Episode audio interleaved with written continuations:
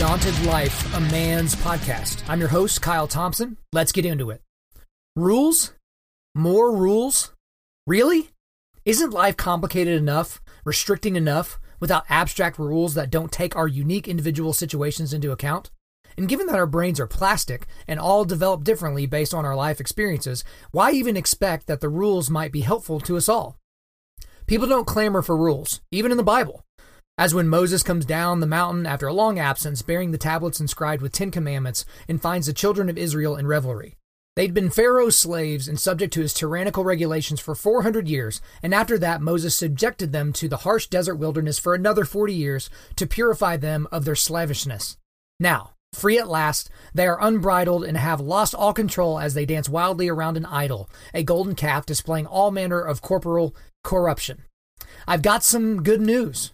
And I've got some bad news, the lawgiver yells to them. Which do you want first? The good news, the hedonists reply. I got him from 15 commandments down to 10. Hallelujah, cries the unruly crowd. And the bad? Adultery is still in. So rules there will be, but please, not too many. We are ambivalent about rules, even when we know that they are good for us. If we are spirited souls, if we have character, rules seem restrictive, an affront to our sense of agency and our pride in working out our own lives. Why should we be judged according to another's rule? And judged we are. After all, God didn't give Moses the 10 suggestions, He gave commandments. And if I'm a free agent, my first reaction to a command might just be that nobody, not even God, tells me what to do, even if it's good for me.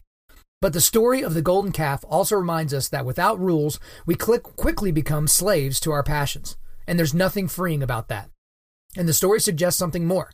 Unchaperoned, and left to our own untutored judgment, we are quick to aim low and worship qualities that are beneath us. In this case, an artificial animal that brings out our own animal instincts in a completely unregulated way.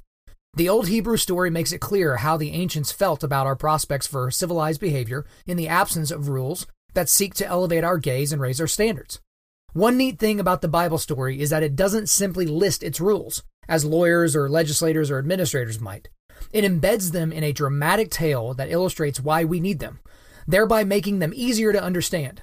Similarly, in this book, Professor Peterson doesn't just propose his 12 rules, he tells stories too, bringing to bear his knowledge of many fields as he illustrates and explains why the best rules do not ultimately restrict us, but instead facilitate our goals and make for fuller, freer lives. All right, that is part of an excerpt from the foreword of the book 12 Rules for Life An Antidote to Chaos, written by Jordan Peterson. And that part of the foreword was by a guy named Norman Doidge, or Do, Doji. I can't I can't pronounce his last name. Is D O I D G E, whatever that says. But uh, he's a colleague of Dr. Jordan Peterson's and he wrote a very very fantastic uh, forward introduction to the 12 rules for life book. So obviously we have talked about jordan peterson on this podcast before. Um, episode 16 of this podcast just one podcast ago i answered one of the questions about you know the people that i've gotten the most uh, influenced by in the last year or so. Uh, he was one of the three people in addition to jocko willink and ben shapiro. On episode 9 i did an entire episode about jordan peterson and his effect that he's having on people especially young christian men but the book, 12 Rules for Life, An Antidote to Chaos, if that sounds familiar, it's because it's literally like the number one book on the planet and has been for weeks and weeks and weeks. It's a number one national bestseller, a number one international bestseller. It's the number one most read and the number one most sold book on Amazon right now. Uh, this book was released at the end of January of 2018 of this year, and already there's around 2,000 reviews for the book on Amazon, and it's got a 4.7 rating out of 5. Okay.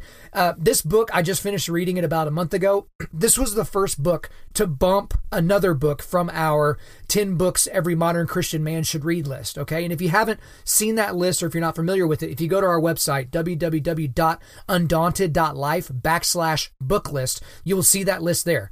And there's a hundred books from all kinds of different categories, everything from apologetics to philosophy to health and fitness to business and leadership. But this book was the very, very first book that actually sent another book packing. Okay. So just an incredible, incredible book. It's really all it's already the early favorite for the best book that I've read of 2018. I've read I think nine books up to this point in the year, and it's easily the best one I've read so far. And uh, some some of the ones I got coming up I think are going to be fantastic, but it's, it's going to be really really hard to beat this one. So this episode I want to go into a really a review of the 12 Rules for Life book by Jordan Peterson. But I don't want to do a normal review, kind of like how I've done book reviews in the past, where maybe I'm taking big things from every section and trying to kind of give you the prose and the narrative that's being presented in the book. Uh, I just want to kind of highlight some things for you and maybe make some things come to life for you in a special way. But let's start out right now by me actually listing the 12 rules. So, according to Jordan Peterson, these are the 12 rules for life that will serve as an antidote to chaos. Rule number one stand up straight with your shoulders back. Rule number two treat yourself like someone you are responsible for helping. Number three, make friends with people who want the best for you. Number four, compare yourself to who you were yesterday, not to who someone else is today. Rule number five, do not let your children do anything that makes you dislike them. Rule number six, set your house in perfect order before you criticize the world. Rule number seven, pursue what is meaningful, not what is expedient. Rule number eight, tell the truth, or at least don't lie. Rule number nine assume that the person you are listening to might know something you don't. Rule number 10 be precise in your speech. Rule number 11 do not bother children when they are skateboarding. And rule number 12 pet a cat when you encounter one on the street. Okay. Now, some of those may not make any sense, right? Some of those you can pull some things out of it immediately, like, you know, be pre- precise in your speech and, and tell the truth and stand up straight with your shoulders back. Like, that's fairly specific. But some of the other things don't really make a lot of sense when you just say them uh, immediately. Like, you know, pet a cat when you encounter one in the street. Like, that doesn't seem like you could build like a 40, 50 page chapter on the concept of how that's important. But I do want to encourage all of you to get this book and to read it. Okay. And I'm going to say that about a billion times in this podcast, but every single one of those chapters is so meticulously put together, but it's so digestible. Now, and if you've ever heard uh, Jordan Peterson speak before, you know, I've suggested his biblical series to you about the psychological significance of the biblical stories, especially in the Old Testament. Um, it's it's incredibly dense and somewhat hard to understand at times, but this book is incredibly, incredibly readable. Um, and that was the concern I had before I got this book because I haven't read his other book called Maps of Meaning, but that one is like a clinical psychologist wet dream. Like that's that book, right? So if you're a highly technical clinical person, that's like a really, really good book for you to read, but it's not as palatable for the general public. This book is palatable for just about anybody. Okay. So, what I want to do here is I'm not going to do an exhaustive review of each rule. Okay. I want to leave that for you because I'm going to encourage you again a million times, billion times to actually read the book for yourself. But what I'm going to do is I'm going to highlight four rules because there were four rules that I felt like were the most applicable to my listeners. And so I want to kind of pull some things out from the chapters where those rules are discussed and just, just kind of leave it out there. And just to kind of give you forewarning, these are going to be all over the place. So the subject matter that he goes into, even within each individual rule, can really span all kinds of different subjects. But even the four rules as I give them to you, they're all over the place, right? But the thing is, is there's going to be something that, you know, gets your interest, that kind of gets you going and may want to get you to the point where you want to research a little bit more. So the first rule that I want to go into and talk about is rule number two. And to remind you, that is treat yourself like someone you are responsible for helping. So, um, he, he goes into a lot of different subjects here. One of the first things he talks about is, you know, how interesting it is that people are actually better at administering medication regimens to their pets than they are to themselves. Right? It's kind of like, you know, if you're going to treat yourself like someone that you are responsible for helping, you would think that you would need to take care of yourself mentally, physically, spiritually, like those types of things. But it's something that we don't really do. Um, he goes into a great amount of detail on the relationship between chaos and order and kind of how those things kind of coincide with one another. So chaos is kind of unexplored territory in your brain or in society, and order is kind of explored territory. Um, and there's a there's a quote from here, and I'm going to do a lot of different quotes. So I'm just going to go, you know, say, hey, we're going to the book here. I'm not going to say quote unquote. So just follow me whenever I'm doing these. Okay. So here's a quote. Before the twin towers fell, that was order. Chaos manifested itself afterward. Everyone felt it. The very air became uncertain. What exactly was it that fell? Wrong question. What exactly remained standing? That was the issue at hand. Okay, so the relationship of chaos and order, uh, he goes into that, and he also goes into how that relates to masculinity and femininity. He goes into the subject matter of good and evil, and he really goes deep in here. And so back to the book here.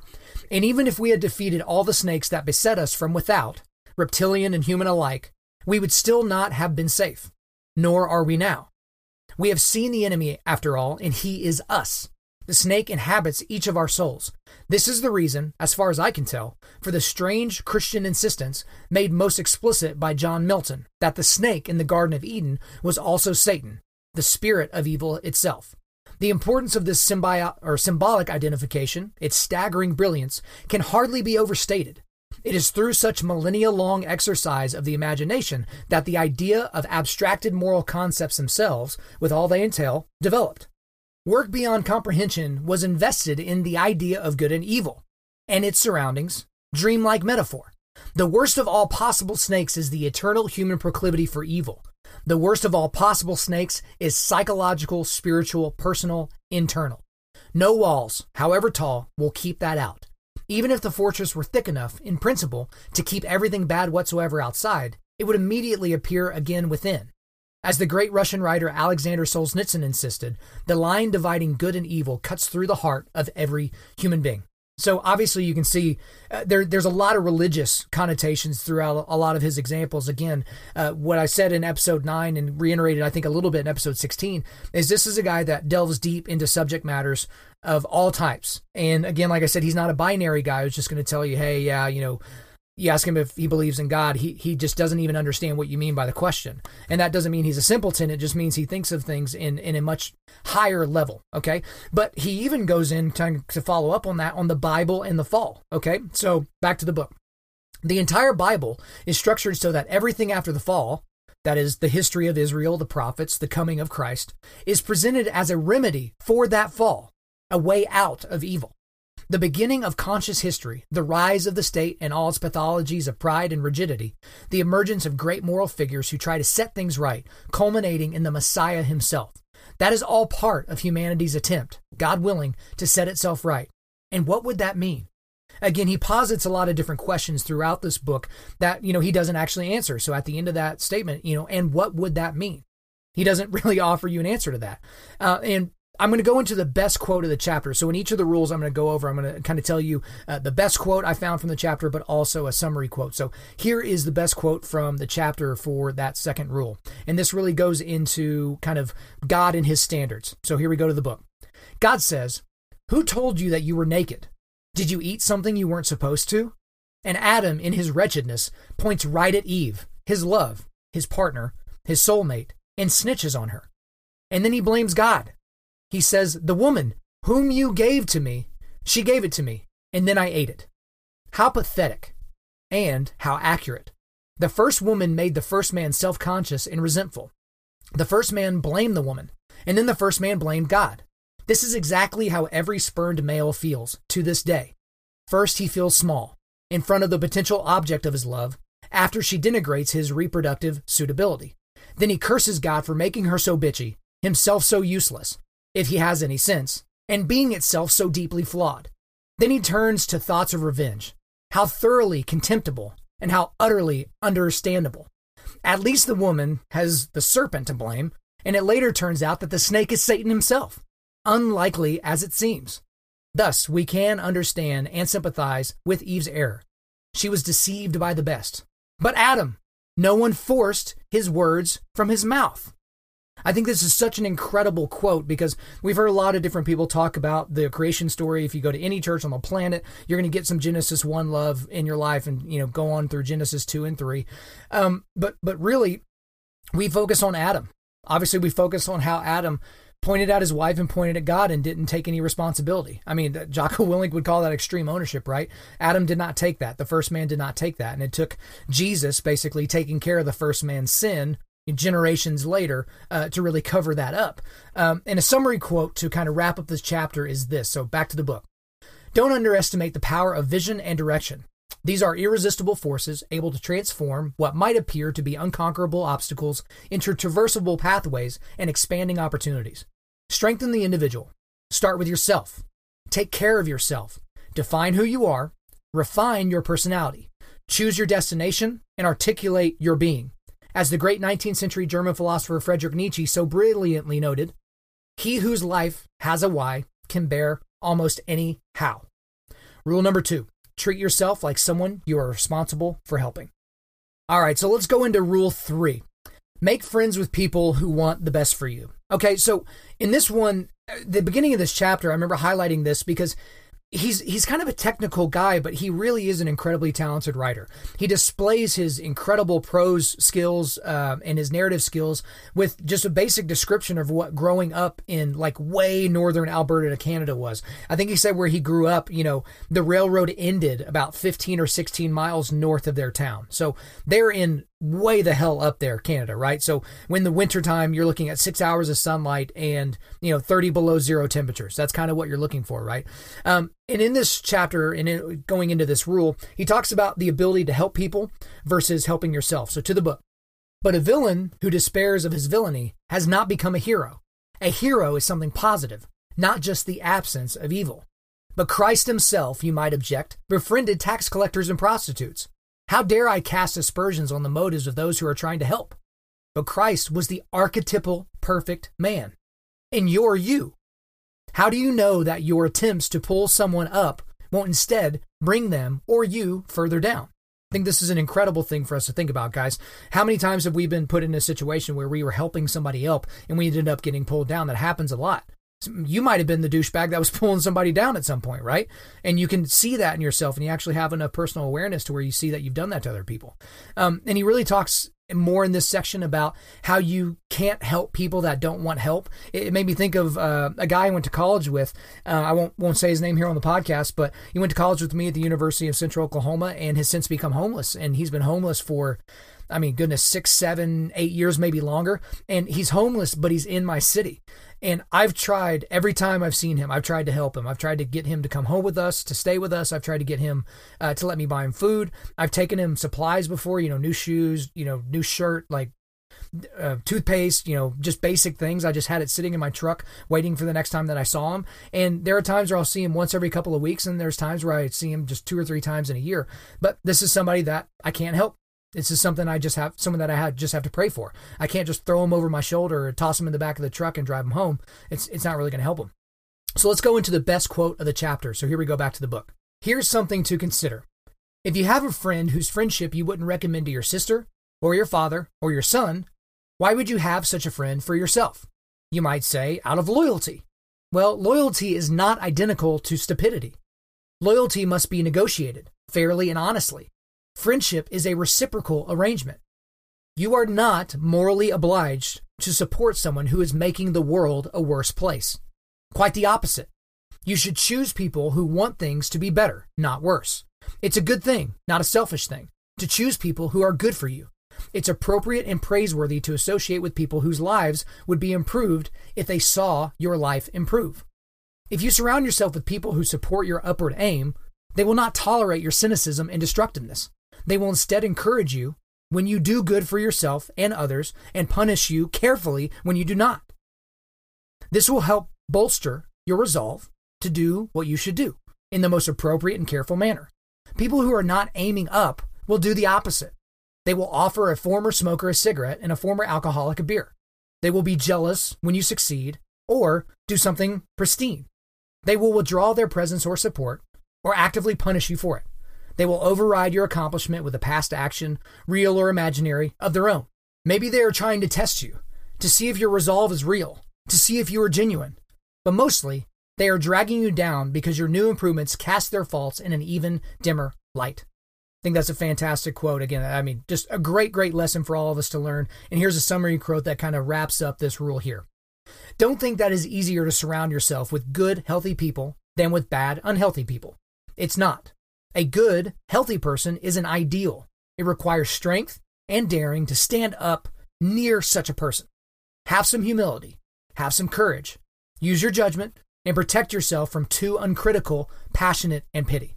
So that's rule number three make friends with people who want the best for you. Let's launch right into rule number four compare yourself to who you were yesterday, not to who someone else is today. So, one of the first things he talks about is kind of the reality of present circumstances. So, to the book, we are not equal in ability or outcome, and never will be. A very small number of people produce very much of everything. The winners don't take all, but they take most. And the bottom is not a good place to be. People are unhappy at the bottom. They get sick there and remain unknown and unloved. They waste their lives there. They die there. In consequence, the self denigrating voice in the minds of the people weaves a devastating tale. Life is a zero sum game. Worthlessness is the default condition. What but willful blindness could possibly shelter people from such withering criticism? It is for such reasons that a whole generation of social psychologists recommended, quote, positive illusions, unquote, as the only reliable route to mental health. Their credo? Let a lie be your umbrella. A more dismal, wretched, pessimistic philosophy can hardly be imagined. Things are so terrible that only delusion can save you. This is something that I think is incredibly important, and I may really expand this in a in a future podcast to kind of encapsulate this. But a lot of guys, you know, speaking to my audience here, a lot of guys kind of create that philosophy for themselves. They they want to live under a lie because it's the lie that they feel like they can control. And if anyone's ever been caught in a lie, I certainly have been, some big ones actually. Those are things that you can't control. You think you have complete control over the darkness, but the darkness has you the entire time. It's the illusion that you've created for yourself. But he also talks about the concept of better, which I think is a, is a good way to look at that. So back to the book. Standards of better or worse are not illusory or unnecessary. If you hadn't decided that what you are doing right now was better than the alternatives, you wouldn't be doing it. The idea of a value free choice is a contradiction in terms. Value judgments are a precondition for action. Furthermore, every activity, once chosen, comes with its own internal standards of accomplishment. If something can be done at all, it can be done better or worse. To do anything at all is therefore to play a game with a defined and valued end, which can always be reached more or less efficiently and elegantly. Every game comes with its chance of success or failure. Differentials in quality are omnipresent. Furthermore, if there was no better or worse, nothing would be worth doing. There would be no value and therefore no meaning. Why make an effort if it doesn't improve anything? Meaning itself requires the difference between better and worse. How then can the voice of critical self consciousness be stilled? Where are the flaws in the apparent impeccable logic of its message? Again, another another question he just leaves us there. Where are the flaws in the apparently impeccable logic of its message? So really, uh, there's a lot of things in life. This kind of goes to that whole concept of, uh, you know, everybody gets a trophy. You know, no kid is better than any other kid. You know, no person is more important than any other person. And you know, in terms of the Imago Dei, that's absolutely true. But in most settings in life, especially in a capitalistic society, a Western society, that's that's just not the case.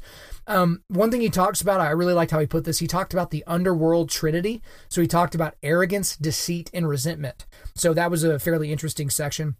And then after that, he got into a section about self reflection and also self knowledge, which I see as kind of an issue for some guys. They kind of overinflate some of their value, or maybe some other guys go the other direction. They've kind of deflated their value. They have a very, very uh, poor self reflection and self knowledge. So let's go back to the book here. Does that mean that what we see is dependent on our religious beliefs? Yes. And what we don't see as well. You might object, but I'm an atheist. No, you're not. And if you want to understand this, you could read Dostoevsky's Crime and Punishment, perhaps the greatest novel ever written, in which the main character, Raskolnikov, sorry, decides to take his atheism with true seriousness, commits what he has rationalized, and as a benevolent murderer, and pays the price. You're simply not an atheist in your actions, and it is your actions that most accurately reflect your deepest beliefs, those that are implicit, embedded in your being underneath your conscious apprehensions and articulable attitudes and surface level self knowledge.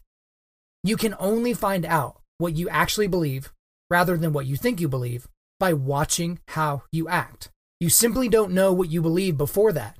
You are too complex to understand yourself. Now, I, I got to be honest, this one tripped me up a little bit, and not just the Russian name that I tried to pronounce and absolutely slaughtered. Anyone that's out there that knows how to pronounce that name, go ahead and shoot me a, a video with that and let me know. But th- this is a really interesting concept to think of that we don't actually know who we are until we look at our actions. And I think from a Christian context, that's incredibly important for us to look at because some of us are Christian in name only, you know, we just basically operate with this idea well, I was born in Oklahoma, so that makes me a Christian. Or I'm an American, so that makes me a Christian. When that really has no reflection on anything in terms of your uh, setup with the creator God at all. And for a lot of us, when you think of just being Christian in name only, and that's where you kind of get your morality, some people don't operate with that paradigm in mind. They just don't do that. So it creates some issues there. Um, and he also made a, a, little very short statement about kind of New Testament God people. I mean, you've sure heard a lot of people like that. You know, you have guys like Rob Bell, that ridiculous guy that just basically like, oh, hell couldn't possibly exist, uh, exist if God is love, right? Uh, because apparently judgment's not a real thing. But it's people that are like they got really uncomfortable feelings about the Old Testament God. So here, back to the book. There's been a price paid, however, for such plotting, and I mean that in both senses of the word. The tendency for modern people to think when confronted with Jehovah. I would never believe in a God like that. But Old Testament God doesn't much care what modern people think. I thought that was an, an incredible line because, I mean, that's kind of the deal. Just because how God has been portrayed to you, uh, it's just that that doesn't really change. Uh, your basically your feelings don't change the reality of who God is, right? So if the Old Testament God doesn't make sense to you, it doesn't mean that God changed all of a sudden in the New Testament. Like it does, He's still the same God. He's the unmovable mover. So here's the best quote from the chapter. And this quote was basically talking about sandbagging and kind of success overall, which I think you guys will enjoy. So back to the book. It's also unlikely that you're playing only one game. You have a career and friends and family members and personal projects and artistic endeavors and athletic pursuits. You might consider judging your success success across all the games you play. Imagine that you are very good at some, middling at others, and terrible at the remainder. Perhaps that's how it should be. You might object, I should be winning at everything. But winning at everything might only mean that you're not doing anything new or difficult. You might be winning, but you're not growing. And growing might be the most important form of winning. Should victory in the present always take precedence over trajectory across time? I freaking love that quote. I think that is incredible. Again, this quote here you might be winning, but you're not growing. And growing might be the most important form of winning all of us have those pockets of life where we dominate, right? Maybe you're a really, really good golfer. Maybe you're a fantastic salesman. Uh, maybe you're a good preacher. Uh, there's just things that you do really well at. And then when someone suggests something for you to do that is outside of that normal skill set, you're like, eh, I think I'm out on that. You, you just don't really know how to feel about that. And look, I, I bring a lot of things back to jujitsu, but the same thing is true in jujitsu. Aside from the person who has basically done, you know, wrestling, freestyle, or Greco, or judo most of their life, the transition into jujitsu for most people, especially if they came from, you know, ball sports, so baseball, football, basketball, soccer, those types of things, it's not always a smooth transition. It's just a completely different game. And so some guys will try it and then they'll they'll be done after day 1 or week 1 or month 1 or something like that. It's just way too difficult. They're going to run back to the pitching green, uh, they're going to or putting green whatever. They're they're just going to run back to the pockets of life where they can dominate to video games or whatever it is they can do and they're not going to push themselves, but it's only when you push yourself that you grow. So the summary quote for this rule is very short and so here it is. Attend to the day but aim at the highest good. Rule number four compare yourself to who you were yesterday, not to who someone else is today. All right, guys, so the last rule I'm going to go over for you today is rule number 11. Do not bother children when they are skateboarding. Okay, so obviously this is one where you read the chapter title and you're like, what in the world is he talking about? I'm telling you guys, rule number 11. So this is that chapter of the book. This chapter is worth the entire book like this is the most robust chapter. I don't know what it is in the paper version because I do all e-reading, but it was over 100 pages on my e-reader. Um, this one chapter it could have been sold by itself. I feel like if this was sold as a 100 page ebook, that it would have still done really, really well. This is an incredible, incredible chapter because it goes into so many different areas that are going to be very important, but also very interesting to a lot of you listening out there. So he kind of starts off, and this is where he gets the, the title or basically the description for this rule. And he was talking about these kids that were skateboarding. And so these are young kids and you know they're they're trying to go down a rail and they're just constantly messing up. If you've seen any type of uh, street skateboarding videos, I mean these guys are just bailing out and crashing all the freaking time. None of them are wearing helmets, they're not wearing pads, like that's not the point. They're just basically out there to see who can do it. And he he really puts it out there that, you know, how kids do dangerous things basically in search for competence, right? So they're doing this dangerous thing so they can become competent at it.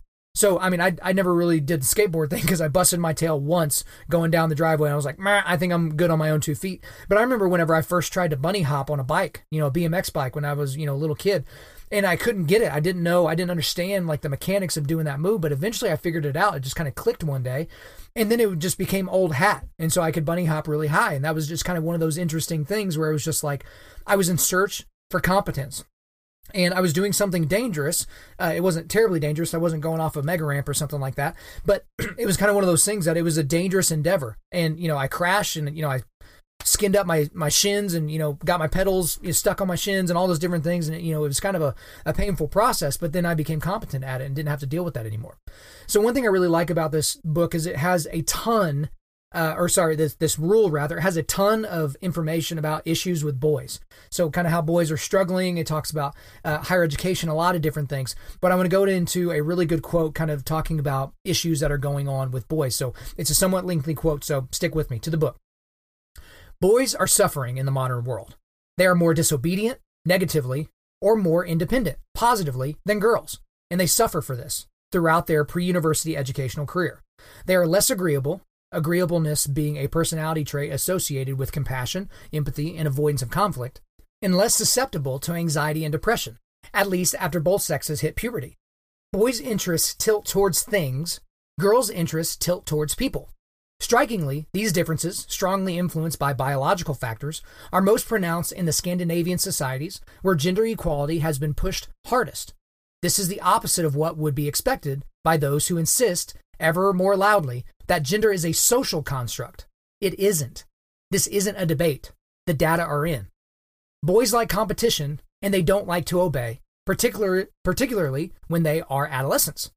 During that time, they are driven to escape their families and establish their own independent existence.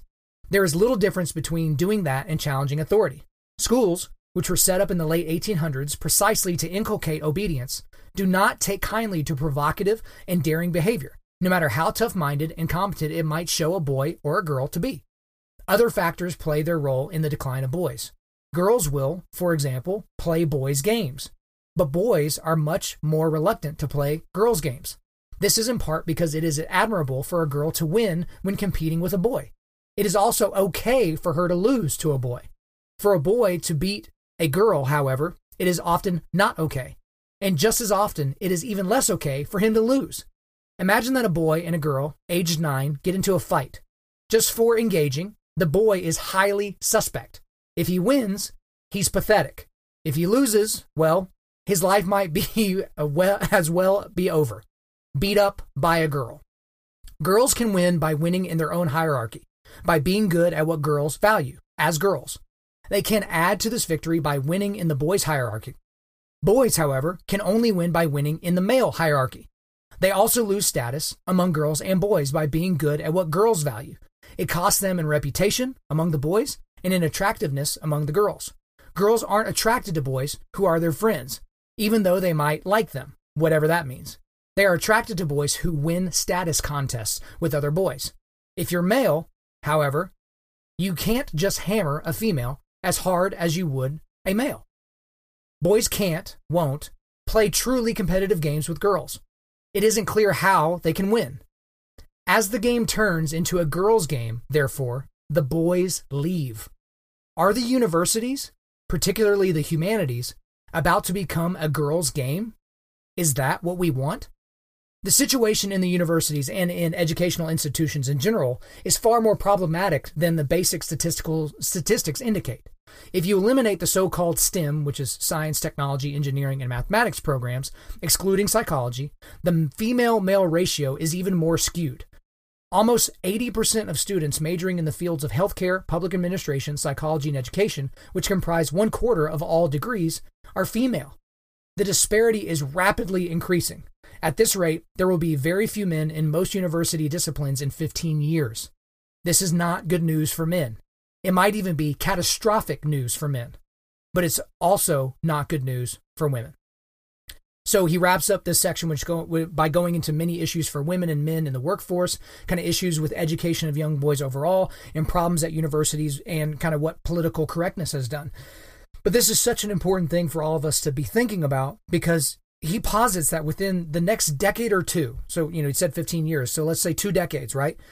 That we're going to see men basically disappear from universities.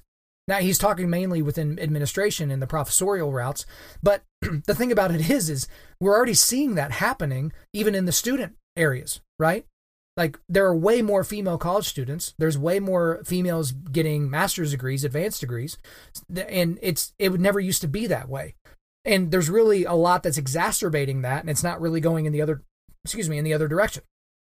He also talks about kind of the the quote unquote evil patriarchy. That's kind of everybody's best punching bag thing now, where he talks about the patriarchy. So back to the book.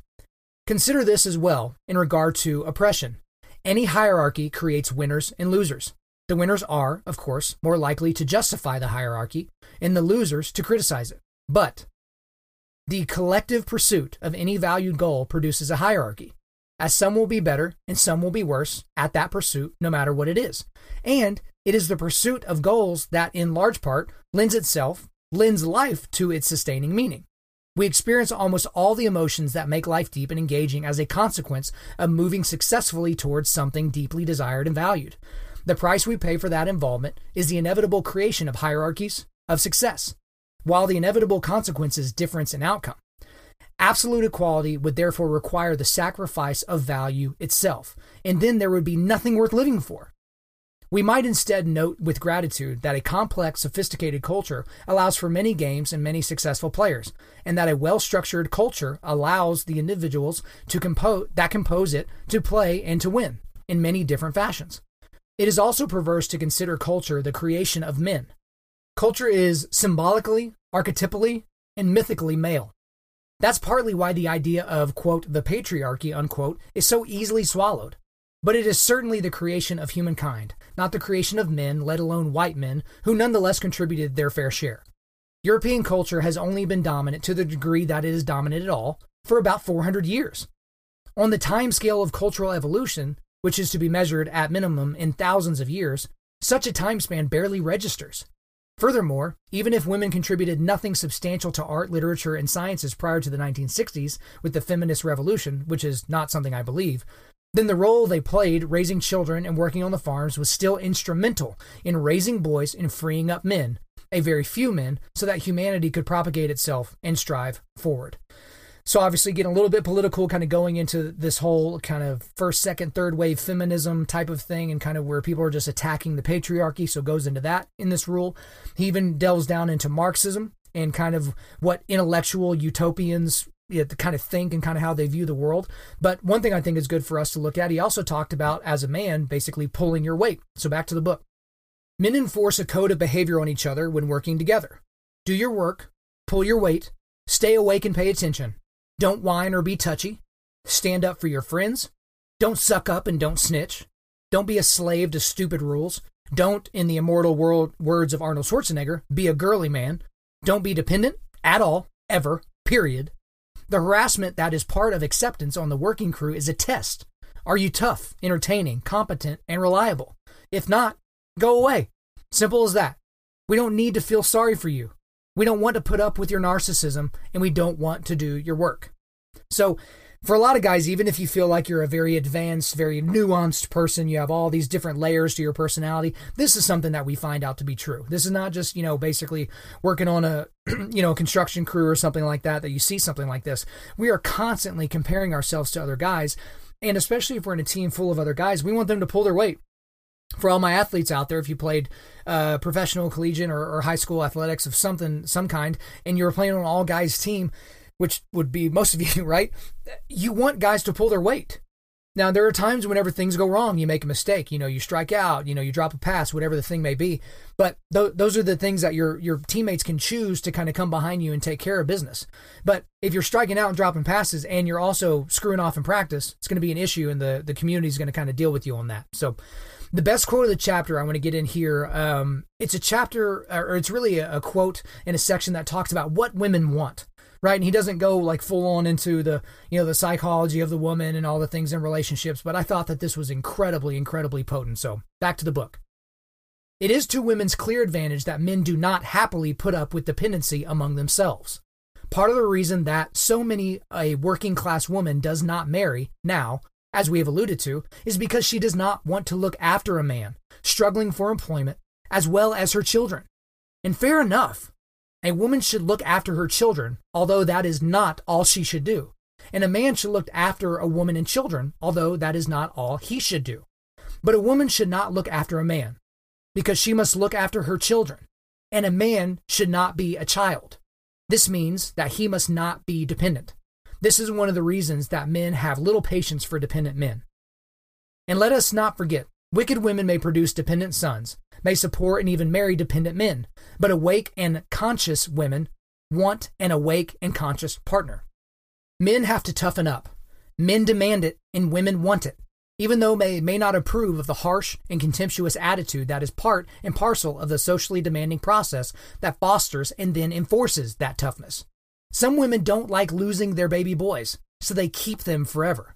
Some women don't like men and would rather have a submissive mate, even if he is useless. This also provides them with plenty to feel sorry for themselves about as well. The pleasures of such self pity should not be underestimated. Men toughen up by pushing themselves and by pushing each other. That last statement right there, that's where it is, guys. Men toughen up by pushing themselves and by pushing each other. That is why Undaunted Life, in a lot of ways, is here. We talk a lot about kind of what the church has done to pussify men and all the things that society has done to kind of push men to the fringes. But, guys, when you toughen up the most is when you're pushing others and when others are pushing you, right? That's when it happens. That's why with Undaunted Life, that's why we do these private excursions, right? That's why we get guys out into the woods, we get them competing, we get them talking about certain things, we get them tired, we get them exhausted, and we kind of put them through the ringer for a weekend because that's when you're toughening yourself up the most. That's when you are cultivating your manly resilience at, at the largest clip and at the biggest level, right? So that's why we do it in that form and in that fashion because it's incredibly, incredibly important to do that. So the summary quote for this rule is this. So back to the book. If they're healthy, women don't want boys. They want men. They want someone to contend with, someone to grapple with. If they're tough, they want someone tougher. If they're smart, they want someone smarter. They desire someone who brings to the table something they can't already provide. This often makes it hard for tough, smart, attractive women to find mates. There just aren't that many men around who can outclass them enough to be considered desirable who are higher, as one research publication put it, in income, education, self confidence, intelligence, dominance, and social position. The spirit that interferes when boys are trying to become men is, therefore, no more friend to woman than it is to man. It will object just as vociferously and self righteously. You can't do it. It's too dangerous. When little girls try to stand their own, on their own two feet, it negates consciousness. It's anti human, desirous of failure, jealous, resentful, and destructive. No one truly on the side of humanity would ally himself or herself with such a thing. No one aiming at moving up would allow him or herself to become possessed by such a thing. And if you think tough men are dangerous, wait until you see what weak men are capable of. Rule number 11 leave children alone when they are skateboarding.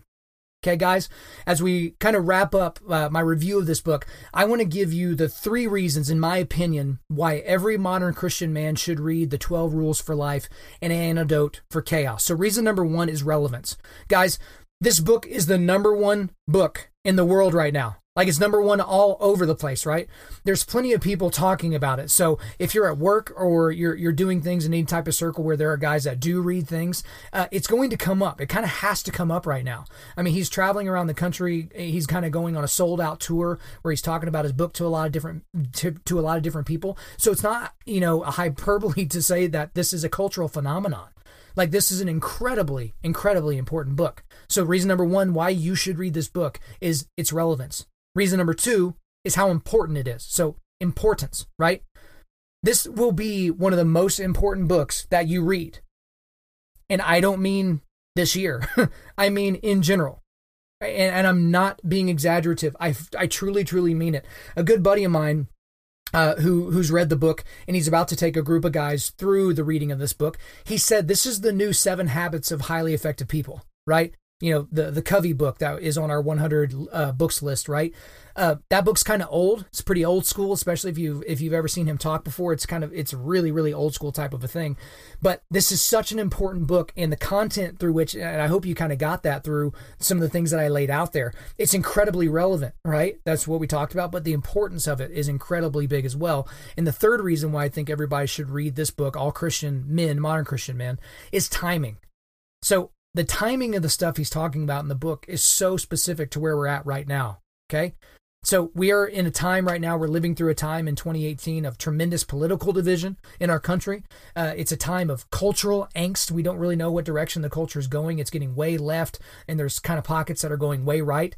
It's a, it's a time of spiritual persecution. And, I, and Again, I've talked about this a lot. Someone not liking your scripture post on Facebook or putting a snide comment is not really persecution, right? We have people getting their heads freaking chopped off by Muslims in the in the Middle East, so let's just kind of chill out on the persecution language.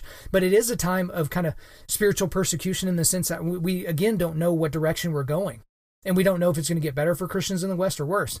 And it's also it's a time of extreme pluralism, right? No one knows which way is up and they can't say with any definitive nature that this is good or that's bad. They just can't do that. So, the contents of this book and these 12 rules are things that you can put into practice in your life immediately. And, guys, like I said, I, I picked out four rules out of the 12. I picked out a third of them to share with you. They're all money, but they're all going to hit you in different ways. But there's just, there's really not a logical uh, outcome. It wouldn't be a logical outcome for you to read this book and not get anything from any of the 12 rules. Like there's going to be something for you to be able to immediately implement in your life that's going to help you be a better person. Okay. So, guys, before we let you go, we're going to do a quick resilience boost. So, as you know by now, we are a men's ministry, and our mission is cultivating manly resilience. And specifically, we do that by providing content that forges spiritual, mental, and physical toughness. So, today is a mental resilience day. And the suggestion is obviously for the billion time, read this book. pick up this book and read it. And one thing I would suggest for you to do is if you do have a men's group, maybe this is a, a, regular men's group that you meet with through a ministry of some kind or through the church, maybe you have a, a, men's Bible study that you do or a men's Sunday school, or maybe you don't have that in any formal fashion, but you need an excuse to get, get a group of guys together. Get this book and read it. Read it together, right? And when guys are like, these chapters are long, just shut up. Tell them to shut up. Punch them in the face. Do whatever you need to do. Read one chapter a week and then come together and talk about it. So there's a group that I, I do on Sunday nights. So outside of my normal jujitsu training, this is kind of a, a Sunday night men's group where we have a book. We uh we read it on our own. We come together and kind of discuss what we got from that chat that chapter or from the section that we were reading at that time, and then we do you know a metcon workout of some kind, and then we train a little bit of no gi jujitsu. So you can do that on your own like the weather's you know getting better uh especially here in the next couple of months. So get outside and, and you know play i don't care whatever you want to do. Play frisbee golf play a round of actual golf throw the football around. Get a softball team together where you talk in the parking lot instead of drinking really crappy beer from the from the gas station. You're you're talking about this book. Just figures a way out uh, figure out some way to get with other guys to discuss the contents of this book. I literally could not recommend it higher to you Okay, guys, thanks again for listening to the podcast. We always appreciate it. Please subscribe on iTunes, SoundCloud, or Google Play and refer your friends to listen and share all this on social media. If we deserve a five star rating, guys, that's how this podcast is going to continue to grow and reach more people. So please leave us a five star review. Again, just a reminder I am booking speaking engagements for 2018. So if you want me to come speak to your church or your ministry or your Sunday school or your business or your camp or anything like that, you can reach me by info at undaunted.life. Again, info at undaunted.life. And our website is www.undaunted.life. And you can follow us on Instagram and Twitter at undauntedlife and facebook.com backslash undauntedlife. You can check out our free devotionals on the YouVersion Bible app. You just search Undaunted Life under plans. And as always, we want to thank the band August Burns Red for allowing us to use their music library for our content. The intro outro track on this podcast is their song King of Sorrow, which is off their latest record entitled Phantom Anthem, and the links to all this are in the description. I'm your host, Kyle Thompson.